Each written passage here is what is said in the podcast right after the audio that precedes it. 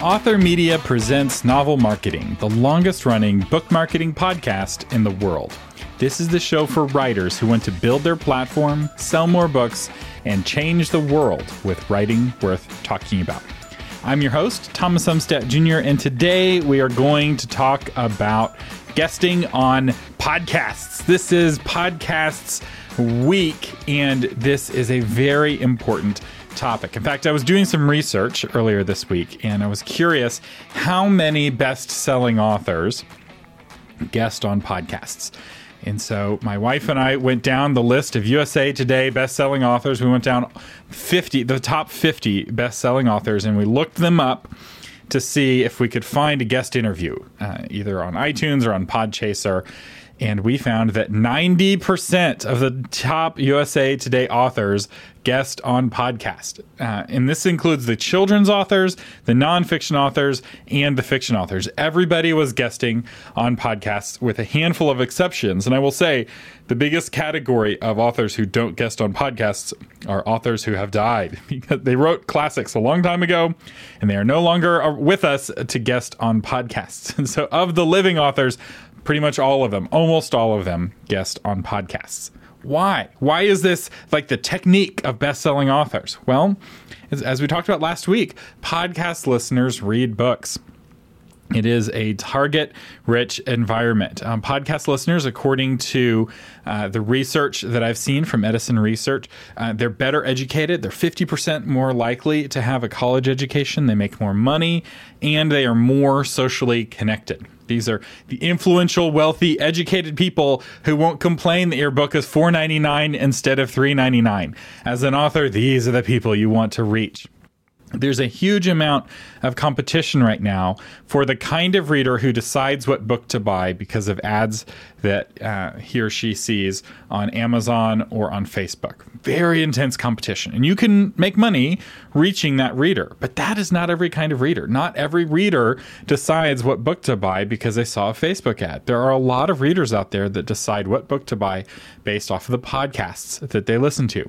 This is how I pick books to read more often than not. I listen to a lot of podcasts, and if I hear a podcast feature an author that I really am interested in, sometimes before the podcast is even over, I am there on my phone buying that book on Audible. So that's where I like to listen to my books, is on Audible. And so this is a really powerful marketing technique and potentially a lot less expensive than buying hundreds of dollars of ads every month. You don't have to spend a fortune to guest on podcasts. And another thing I want to say is that this is not a fad. Podcasting started back in 2004, give or take a few years. There's a little bit of debate as to when podcasting officially started. And it's had slow and steady growth for the last 15 years. So 1 to 3% market share growth year over year. Whole social networks have had their beginning, their crescendo, and their collapse, all in the time that podcasting has been slowly, step by step, growing, not just for nonfiction, but also for fiction. And, you know, a lot of people are like, oh, there's this new trend of novelists reading their book on podcasts. And I'm like, that's not a new trend. I saw authors doing that 10 years ago, very famously and very successfully. In fact, authors have been using podcasts and podcasting their stories to get onto the New York Times bestseller list for 10 years. Like, this is not a new technique. And I feel a little bad that we haven't talked more about this on this show. And recently, we did a bunch of episodes on it early. In fact, some of our very first episodes back in 2013 were about podcasting and how to be a guest on podcasting. And we just kept sending people links to those old episodes. And I no longer recommend all the things I recommended back then, because I've learned a lot in the last 5 years when it comes to podcasting. Specifically, I recommended gear, microphones that at the time were good, but now there are much better microphones that are cheaper and better than the microphones I recommended back then. In fact, I have some recommendations for you, and I'll put them in the show notes. You can get for free at authormedia.com/gear. I have a 5-page podcast gear guide that I put together that has all different price points. What's the best microphones to get? What's the best headphones to get? And these are all, or almost without exception, all pieces of gear that I personally own and personally tested. And I've tested lots of different microphones over the years, and I finally found some that I can recommend wholeheartedly that I really like. So now, when it comes to using a podcast to promote your writing, there's a couple of different ways to do it. You can host your own podcast, which is really nice for going really deep with a small, passionate audience. So people subscribe to a podcast, listen to the same host over and over again. It's not great, though, for getting the word out about your books. Let's say you have 1,000 true fans who listen to your podcast. That's enough to be a very happy podcaster, but after those 1,000 people buy your book, how then do you sell books? Well, that is where guesting comes in. And the advantage of guesting on other people's podcasts is that each podcast has a new audience. And while there may be some overlap, that overlap is good, right? If somebody has heard you on 2 or 3 podcasts, maybe they weren't convinced to buy your book on the second podcast, but once they heard you on the third podcast they subscribed to, it's like, oh my gosh, everyone's talking about this book. I have to check it out. Another advantage of guesting is that it's a high credibility way of reaching these audiences, because that podcast host has spent months or years building up trust, building up reputation with an audience. They're granting that credibility to you, their guests. They're letting you borrow it. That's why we're very particular with the guests we bring on this show, because we know what a big deal it is to come on the Novel Marketing Podcast, and we don't want to just let anybody on the show, especially if they're going to be giving bad advice, right? Because you're expecting to hear good advice, hopefully, on the Novel Marketing Podcast. And so we're really careful about that. But when you are a guest, you get that credibility, which is really great. So it's an honor that you need to take seriously, and you need to treat that opportunity with the respect that it deserves. Another advantage of guesting is that it helps you reach influencers you couldn't reach any other way. Think about the CEO that might select your book as the book they give all 100 employees for Christmas, right? She has somebody who checks her email. She has somebody who answers her phone. But if you're on a podcast that she listens to, she may have your voice in her head for 30 minutes on her way to work. And then, what does she tell her assistant to go buy for all the employees? Christmas presents, your book, right? That's a very powerful way to reach that person, and in some cases the only way to reach that person. And not just CEOs, but a lot of influential people, right? Celebrity pastors, celebrities in general, right? The kinds of people who have gatekeepers to protect them from pitches do listen to podcasts. This is your opportunity to reach those influential people. And it's also a chance to reach readers that you can't reach any other way. So not just influencers you can't reach any other way, but also readers you can't reach any other way. There's a lot of readers who don't do social media, right? They don't spend a lot of time on social media, or when they do, they don't do it in ways where they encounter ads a lot. And like I, for instance, mostly do Facebook groups when I'm on Facebook, right? I interact with the listeners on the Novel Marketing Podcast Facebook group, and that's about it. I don't try not to do a lot other than groups. And groups don't have as many ads as like the main newsfeed. So I just don't see very many ads. And I tend to be banner blind to Facebook ads. I don't notice them when I do see them. So if you wanted to reach me with advertising, Facebook ads wouldn't reach me. Facebook ads reach other people. I'm not saying Facebook ads don't work, but I'm saying that there's a certain kind of person that will respond better to hearing about you in a podcast or a radio show than they will about seeing your ad. And so if you don't have some sort of podcasting strategy, you're missing out on those potential readers. And there's no amount of money that you can spend on advertising that can win them if they're not on the places that you're advertising, right? There are readers who aren't on Facebook and don't buy books on Amazon, but they would love to read your book. They may be willing to pay for the paper copy, but they would only find out about your book on podcasts. So now, to be fair to the Novel Marketing Podcast, it's not like we've done nothing. We did launch the podcast host directory, and we made it free to all of our $5 and up patrons. And it's been fun getting feedback of people using the podcast host directory, because it's a really powerful tool because it has so much information. 100,000 podcasts, over 100,000 podcasts are in their information. But if you don't know what to do with it, right? If you're not trained on how to use it, it's a powerful tool that you don't know how to use. It's like a new kitchen gadget. It's like when my wife and I got an Instapot for Christmas. It was a gift that we gave each other. Got it on a Black Friday deal. And we brought it home, and we just stared at it for like a month and a half. We were afraid to use it because it had all these buttons and knobs, and we are vaguely aware that pressure cookers can explode, right? For some people, that's what the podcast host directory is. They're like, this is really powerful, but it's also really simple. I don't know how to use it because in some senses, it's just a search box. If you don't know what to type into the search box, you're not going to know what to get.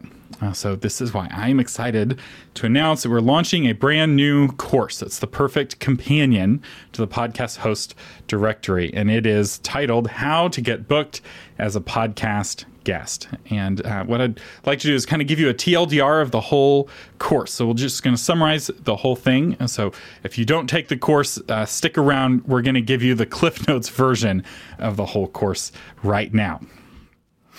So the first section is the introduction. This is where we give the big picture over the whole course. You know, I like to give lots of big picture. And we talk about why podcast hosts want guests. For many of them, it's because no guest means no show, right? A lot of podcasts only work if they can find good guests. In fact, I know podcasts. In fact, Mary on our last episode talked about how she brought her show to an end because she had so much trouble finding good guests. It wasn't because she didn't have listeners. She had lots of listeners.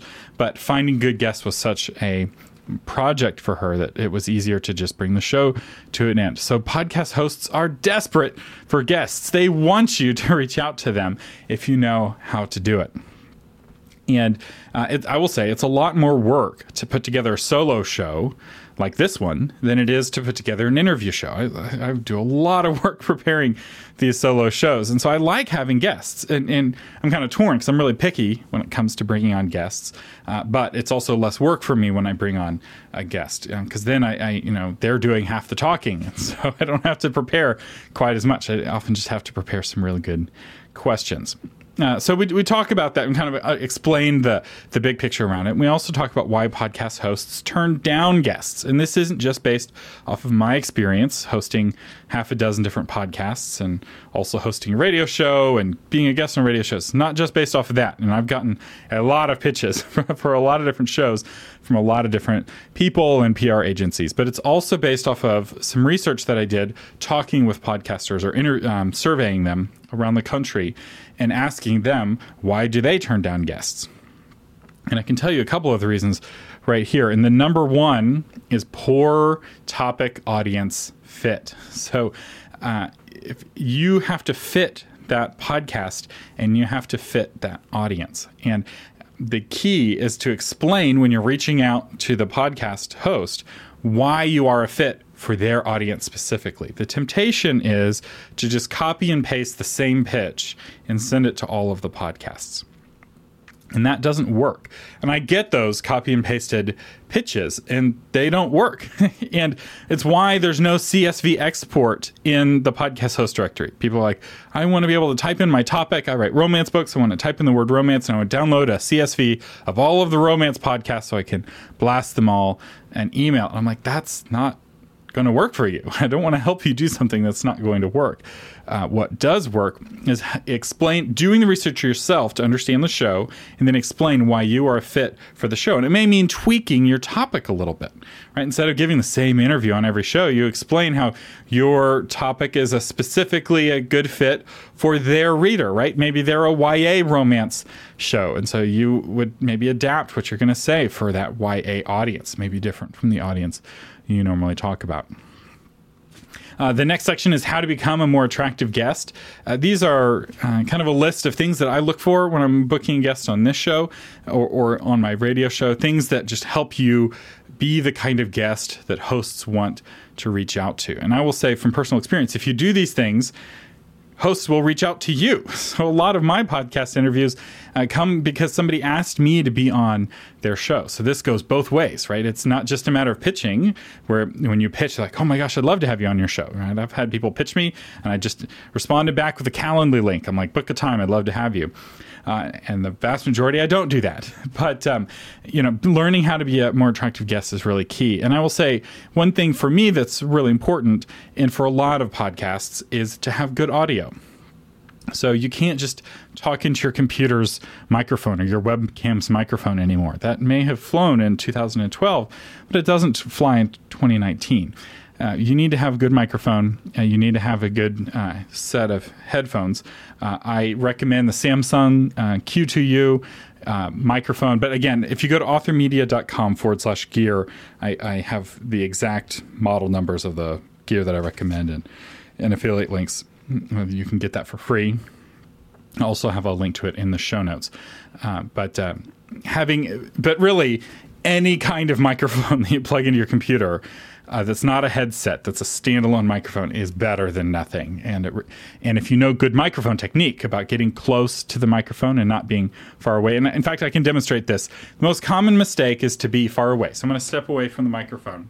So here I am. All I've done is I've taken a step or two back from the microphone, and you can hear that audio difference. Often you'll get much better microphone or much better sound out of the microphone that you're talking into just by getting closer. When I interview men, sometimes I'm like, let your beard whiskers scratch the edge of the microphone, and then you'll get your best sound. It's almost impossible to get too close if you're using good technique. So you don't want to talk straight into the microphone. I realize it's a little hard to demonstrate this on an audio-only medium, but that's one tip, is to have a good microphone and get close enough to it where you get good audio.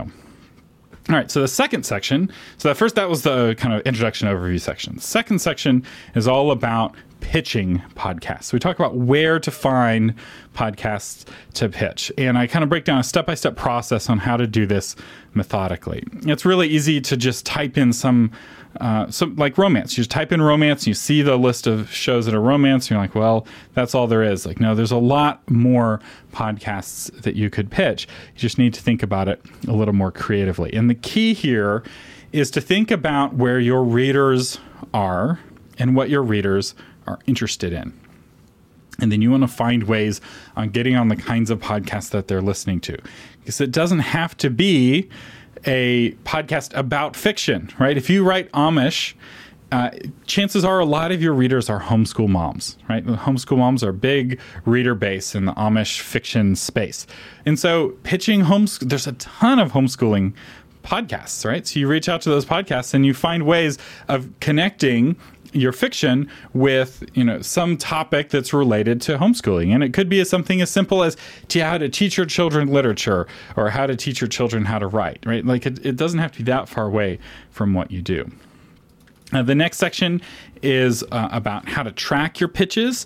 So this is kind of a technical session, but it's also a really important session. And this is what separates kind of the amateurs from the professionals, is having a system to track the pitches, right? So I pitched these 12 podcasts. 6 of them got back to me. 6 of them didn't. I need to follow up with these 6 that didn't get back to me in 2 weeks. And the 6 that got back to me, these are the ones that have questions. You're able to track. If you're not careful, you can get drowned in emails and details will slip through the cracks.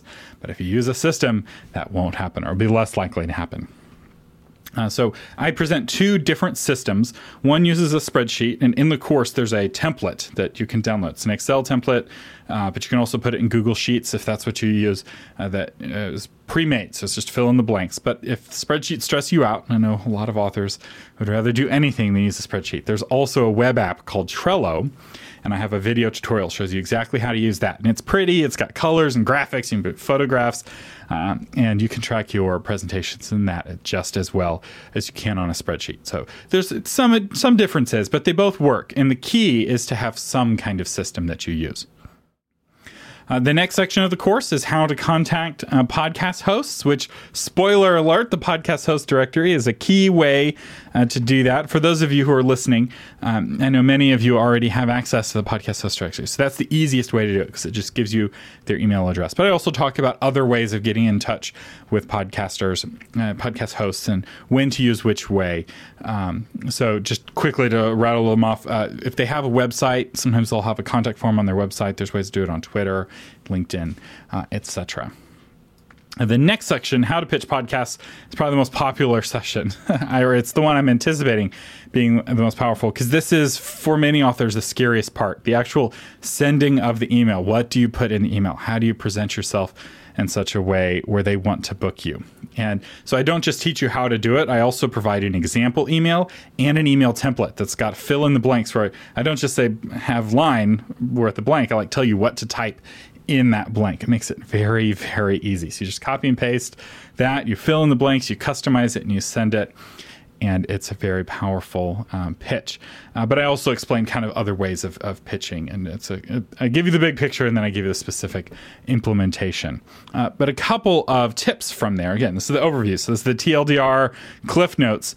The first tip is to listen to the podcast before sending your pitch. That is a huge tip. If you just do that, you're going to be doing a better job with your pitches than 95% of the pitches that I get as a podcast host. And you don't have to buy the course to do this. Just do that one thing. Listen to the podcast first. I have a maybe 80% success rate on when I pitch podcasts to have me on as a guest. In fact, I'm having a hard time thinking of a podcast that didn't have me on that I pitched directly. And part of it is because I listened to the podcast first, and I'm able to tailor the pitch. In fact, I pitched one podcast, and he was in between seasons.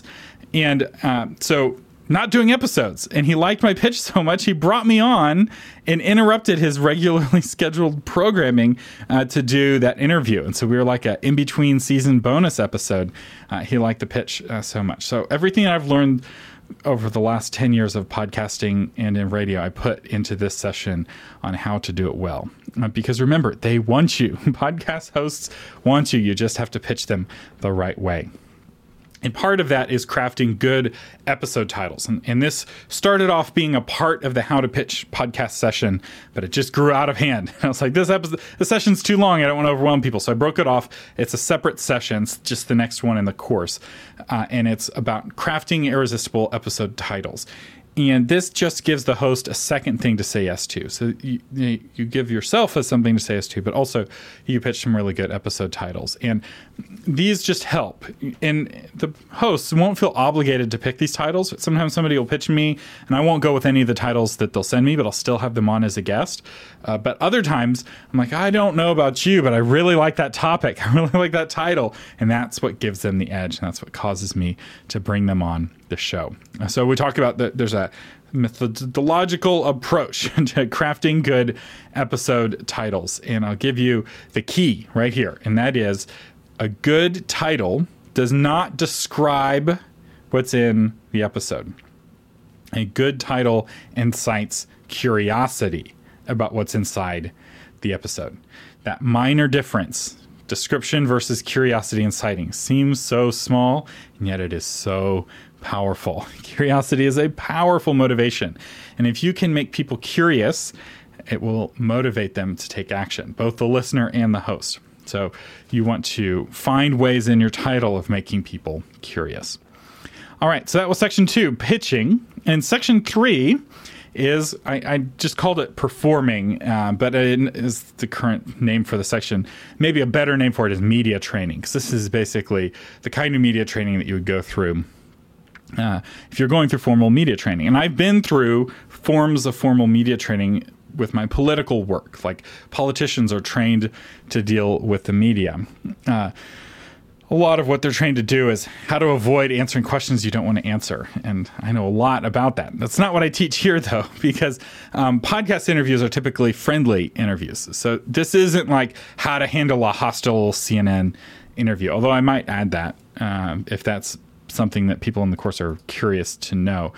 In my mind, though, that's not that useful for an author, right? We're not in combative interviews. I don't see authors do combative interviews typically.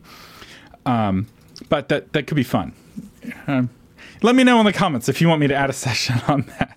How to handle a hostile interview. Because I've been in hostile interviews. I've been interviewed by people who disagreed with me. And I've been in podcast interviews that were debates, where it was me and another guy who disagreed with me. And I've been through a lot of training on how to handle that. But anyway, what we talk about is how the first session in this is how to prepare for podcast interviews. And this is another one of the printables that comes with the course, is a pre-flight checklist of all the things to do to make sure that you're ready for an interview. If you're suitably prepared, your nerves are going to be way lower. You're going to just feel comfortable going into that interview. And we walk through exactly how to do that preparation, what to do in that preparation, so that when the host hits record, you are ready. And that is a great feeling, I will say, to feel ready for an interview. I know preparation's not very exciting, right? You just want to jump into the interview, but it's very powerful. not just for podcast interviews, but for lots of things of life. And the next session is about how to nail the podcast interview itself. And I'll give you one tip right here, and that is don't say, uh-huh, while the host is talking. This is a classic mistake, and it's an easy one to make because when we talk in real life, somebody's saying something, you're like, uh-huh, uh-huh, and you're doing it in a way that communicates to them that you're engaged, that you're tracking, that you're paying attention.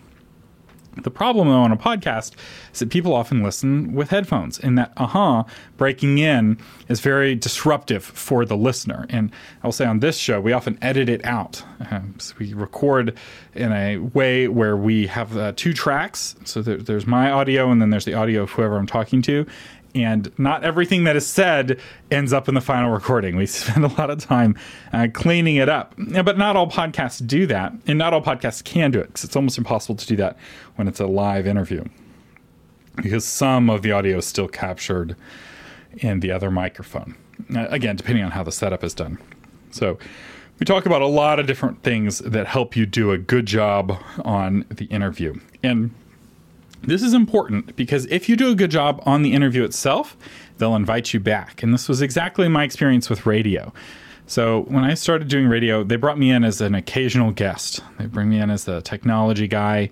And then they brought me in one time to talk about millennials, which I was just kind of rolling my eyes, because millennials hate being talked about in a group because we're all different, right? The millennials are different. But whatever, I was happy to get an opportunity to go on radio.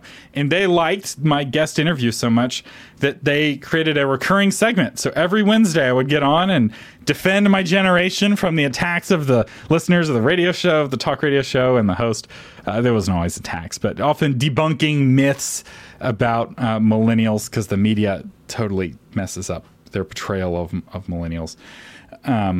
You know, the reason why millennials don't work their way through college is because college is like 50 times more expensive.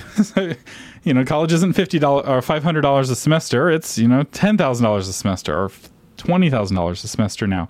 And you can't work a minimum wage job and make that kind of money. So it's impossible to work your way through college, depending on what college you're going to. So anyway, I'm not getting off on millennials, but that's just one of the common myths. It's like, yeah, college has changed in price more than anything else. I think even more than healthcare. The price has just gone almost straight up. So anyway, I did these interviews every week on millennials. And then after a while, the host wanted to go on vacation. And I started being one of the people that was the guest host. And they would invite me to host the whole show for a day. And then the host would come back the next day. He'd get back from vacation. And then eventually, I was given that whole the host left and went on to do the next thing. And they asked me if I wanted to host the show. So it started with a guest interview that turned into a recurring guest interview that ultimately led to my own drive time talk radio show where I could say whatever I wanted about millennials. Take that, baby boomers. Anyway, I didn't actually talk. I was done with that topic. We talked to other things on the show. We didn't actually talk about millennials hardly at all. We actually talked about hurricanes quite a bit. It was right as Hurricane Harvey was hitting Houston. So I had, for a week, wall-to-wall hurricane coverage. I got to be the guy telling people how to prepare for hurricanes and doing weather. And anyway, it was a lot of fun. It was a great learning experience. Anyway, so all of that to say, there's a whole session on how to prepare, how to nail those podcast interviews. And then we also talk about mistakes to avoid. Again, it's almost like a part two. So we don't just tell you what to do, but also what to avoid. And then professional microphone protocol. So how to talk into a microphone correctly, where you don't get lots of pops and unnecessary lip sounds, where you sound professional. And what was fun about this session is it's one of the first times I made my own stock photos. My wife posed as a model demonstrating various microphone techniques. And I also demonstrated on camera where to hold the microphone, how to talk into the microphone. These are things that no one told me in the early days. But one tip is to talk past the microphone. So the temptation is to talk straight into the microphone. So I'm talking straight into the microphone right now. You notice I'm quite a bit louder. And this microphone I'm using is very expensive, but you'll probably hear some pops, even though they're supposed to be filtered out, but talking straight in the microphone, you'll still get them. So you don't want the microphone to get your wind and your spit. That doesn't make for good audio. You want it to get the sound waves, and sound waves radiate out from your mouth. So you actually want the microphone kind of pointed at the corner of your mouth.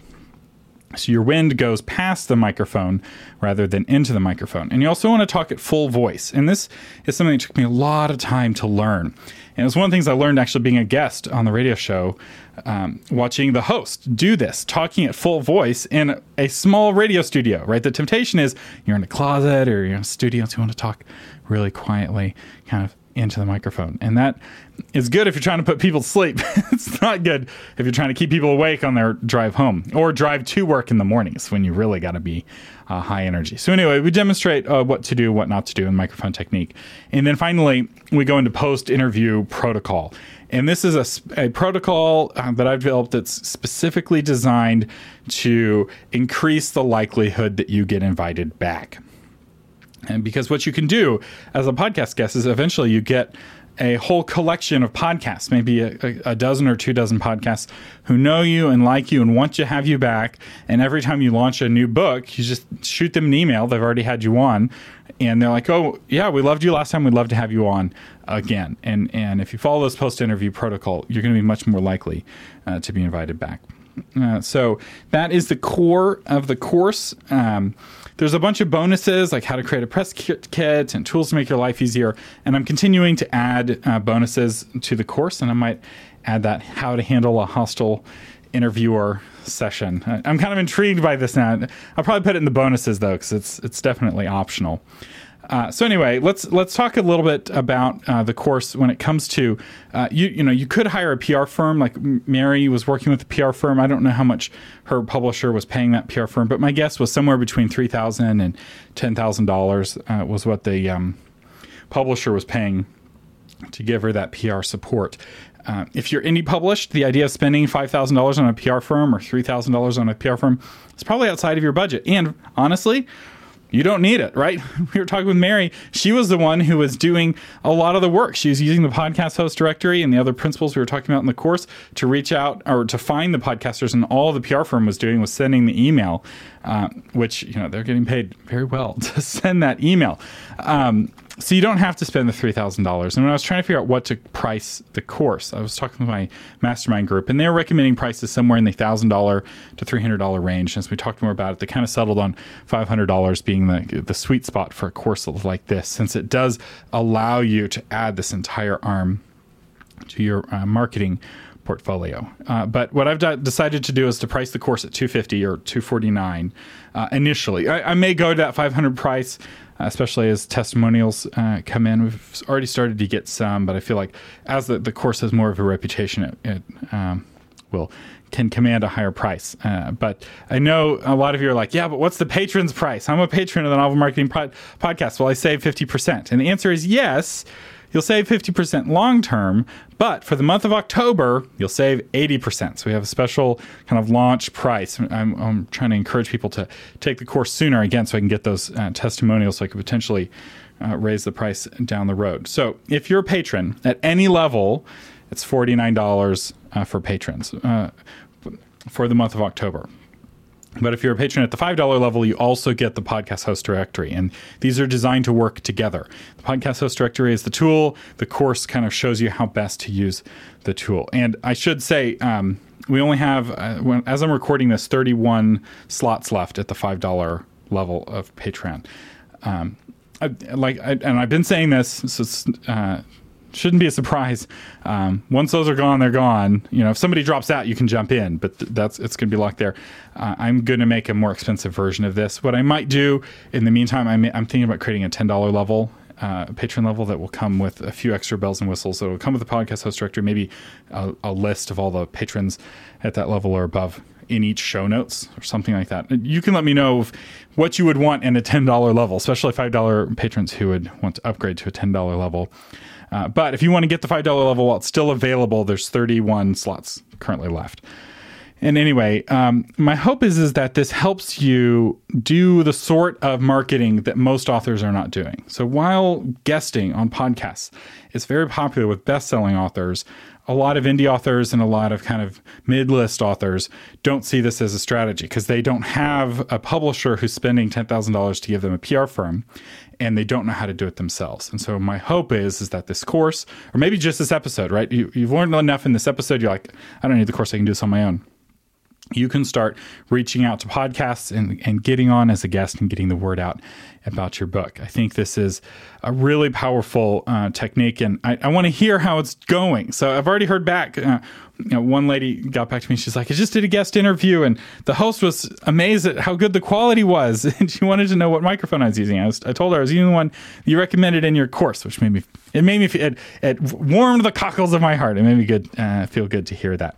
But anyway, I hope this has been helpful to you. And I do want to especially thank all of the patrons who help keep this show on the air. I really am thankful to all of you, which is why I try to give you the best discounts on all of the things that I make. Now, so speaking of patrons, our featured patron today is Lauren Lynch. She's the author of the Time Drifter series. It's a series that explores ancient civilizations from a Christian worldview in the historical fantasy setting, which I find historical fantasy to be a very fun genre. So anyway, thank you, Lauren Lynch, for your patronage. There's a link to her series in the show notes if you want to check it out. And if you're curious about being a patron, there's a link to that in the show notes as well. So I do have a confession. I know some of you are hoping to see me at the ACFW Writers Conference, and I had full intention of going. I even purchased a hotel, a non-refundable hotel, to be there. And my daughter, Mercy, got a cold. It was her first cold. It was hard. You know, it was a first-time parent watching, this baby is like gasping for breath and coughing, and she doesn't know how to blow her nose. And, we take it for granted that we know how to be sick, right? Like, when I get sick, I know what to do, right? I go to bed, I curl up with an audio book, and I, huddle and huddle for warmth, and I try to do as little as possible, and I drink tons of fluids. And then we all have our, sick routine, right? Because we've all gotten colds, and we all know what to do. But this little baby never had a cold before and didn't know what to do, and so she's trying to, live her normal life and, play as much as she normally does, except she feels terrible, and so she'd be on the floor, laying down, kind of writhing and trying to play, but too tired to stand up and actually play.